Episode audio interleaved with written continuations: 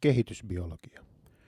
Olemme jokainen kehittyneet hedelmöittyneestä munasolusta, jossa yhtyy kahden haploidin solun perimä. Muodostunut yksittäinen solu on kahdentunut useaan otteeseen, minkä lisäksi solut ovat eri tavoin vaikuttaneet toisiinsa, jolloin meihin on muodostunut paitsi erilaistuneita soluja, myös toiminnallisesti mielekkäitä kudoksia ja elimiä, jotka vieläpä voivat toimia yhdessä järjellisellä tavalla. Ei siis ihme, että vauvat ovat niin ihania. Jokainen eläinlaji on myös erinäköinen, ja läheisetkin lajit voivat erota toisistaan jollain näkyvällä ominaisuudella, jota käytämme niiden määrittelyperusteena. Nämä rakenteelliset erot johtuvat solujen erilaisesta säätelystä, jolloin kudokset ovat kehittyneet hieman eri tavalla. Kuitenkin hyvin samantapaiset kehityksen prosessit on havaittavissa yhtä lailla kärpäsellä kuin ihmiselläkin. Itse asiassa koko eläinkunnan luokittelu perustuu kehitysbiologisiin ilmiöihin. Alkeiskerrosten muodostumiseen ja etutaka-akselin kehittymiseen, alkusuolen päiden avautumisjärjestykseen, selkäjänteen tai lähilajeillamme raajojen kehittymiseen ja niin edelleen. Niinpä yksilön kehityksen tarkastelussa ollaan biologian ytimessä. Kehitysbiologia on myös yksi nopeimmin kehittyvistä biologian sen tutkimuksen aloista – minkä lisäksi esimerkiksi kantasolututkimus on laajentunut lähes kaikkialle biolääketieteeseen. Siksi on luultavaa, että sinäkin tulet kohtaamaan kantasoluja tai indusoituja kantasoluja paitsi tutkimusartikkeleista myös tulevina hoitomuotoina. Kehitysbiologialla on merkitystä myös erilaisten ympäristövasteiden mekanismeissa. Alkoholin vaaroista varoitellaan odottavia äitejä, ja muovin pehmintimien käyttöä pyritään välttämään tuttien valmistamisessa.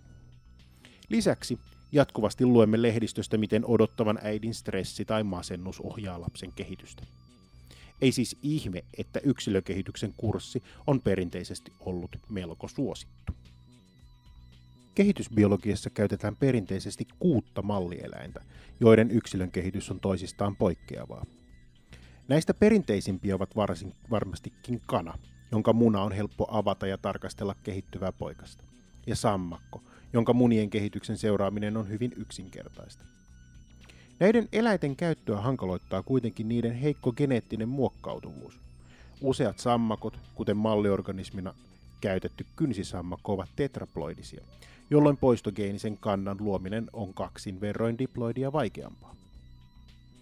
Koska työskentely ja eläinten ylläpito maksaa, on mallieläimiä pyritty valitsemaan kustannustehokkaasti. Siten nopeasti kehittyvät eläimet, jotka tulevat toimeen yksinkertaisilla hoitotoimenpiteillä, ovat tutkijoiden suosiossa. Näistä esimerkkinä sukkulamato Gynocraptis elegans ja banaanikärpänen Dronsopila melanogaster. Näiden eläinten geneettinen muokkauvuus on melko yksinkertaista, mutta valitettavasti alkiot ovat niin pieniä, ettei niiden leikkaaminen oikein onnistu. Lisäksi esimerkiksi kärpäsen anatomia on kovin erilaista kuin meille tutut nisäkkään rakenteet. Meitä läheisin ja eniten käytetty malliorganismi on hiiri. Sen elimet ovat ihmisen elinten kaltaisia, jolloin esimerkiksi istukan toimintaa on helppo tarkastella. Hiiren ongelmana on sen suhteellisen kallis hinta. Vaatiihan sen nisäkkäänä päivittäistä hoitoa. Myös yksilön kierto on melko hidasta ja alkioiden määrä melko rajallista, minkä lisäksi alkion seuraaminen tapahtuu ainoastaan ultraäänellä, mikäli sikiö ja emo halutaan pitää hengissä. Uusimpana malliorganismina on nopeasti yleistynyt seeprakalan käyttö. Sen kasvatuskustannukset ovat melko alhaisia, geneettinen muokkaus helppoa. Lisäksi seeprakalan yksilön kehityksessä on kaksi erinomaista tekijää. Sen alkio on läpinäkyvä, jolloin vasta-aineilla väri, voidaan värjätä geenituotteita erittäin helposti kokonaisesta alkiosta. Lisäksi kala on selkärankainen, jolloin sen yksilön kehitys on lähempänä ihmistä kuin esimerkiksi kärpäsellä. Vanhat kehitysbiologian tai embryologian oppikirjat ovat melko puuduttavaa luettavaa. Niissä on kuvailtu usein hyvinkin seikkaperäisesti alkion muotoa eri yksilökehityksen vaiheissa – Lisäksi melko yleinen tapa on ollut esittää yksilön kehitys ainoastaan sammakon gastrulaatiolla, pallona, joka kuroutuu sisäänpäin muodostaen alkiokerrokset. Tällainen deskriptiivinen lähestymistapa helpottaa kenties ultraäänellä tehtäviä sikiöseulontoja, mutta muuten ne eivät ole kovinkaan informatiivisia. Kuitenkin Jo varhain embryologit havaitsivat, että varhaiset sikiömuodot muistuttavat niin paljon toisiaan, että lajien tunnistaminen voi olla vaikeaa. Näiden havaintojen perusteella Carl Ernst von Bayer muodosti 1830-luvulla neljä kehityksen pääperiaatetta. 1. Suuren eläinryhmän yleiset rakenteet kehittyvät ennen pienen ryhmän erikoistuneita rakenteita. Tästä esimerkkinä voidaan mainita selkäjänteen muodostuminen hermostoputken alapuolelle kaikilla selkärankaisilla. 2. Erikoistuneet rakenteet kehittyvät jo kehittyneistä yleisistä rakenteista. Siten kaikkien selkärankaisten iho on aluksi samanlainen, mutta myöhemmin se voi erikoistua suomuiksi, höyheniksi, karvapeitteeksi tai kynsiksi. 3.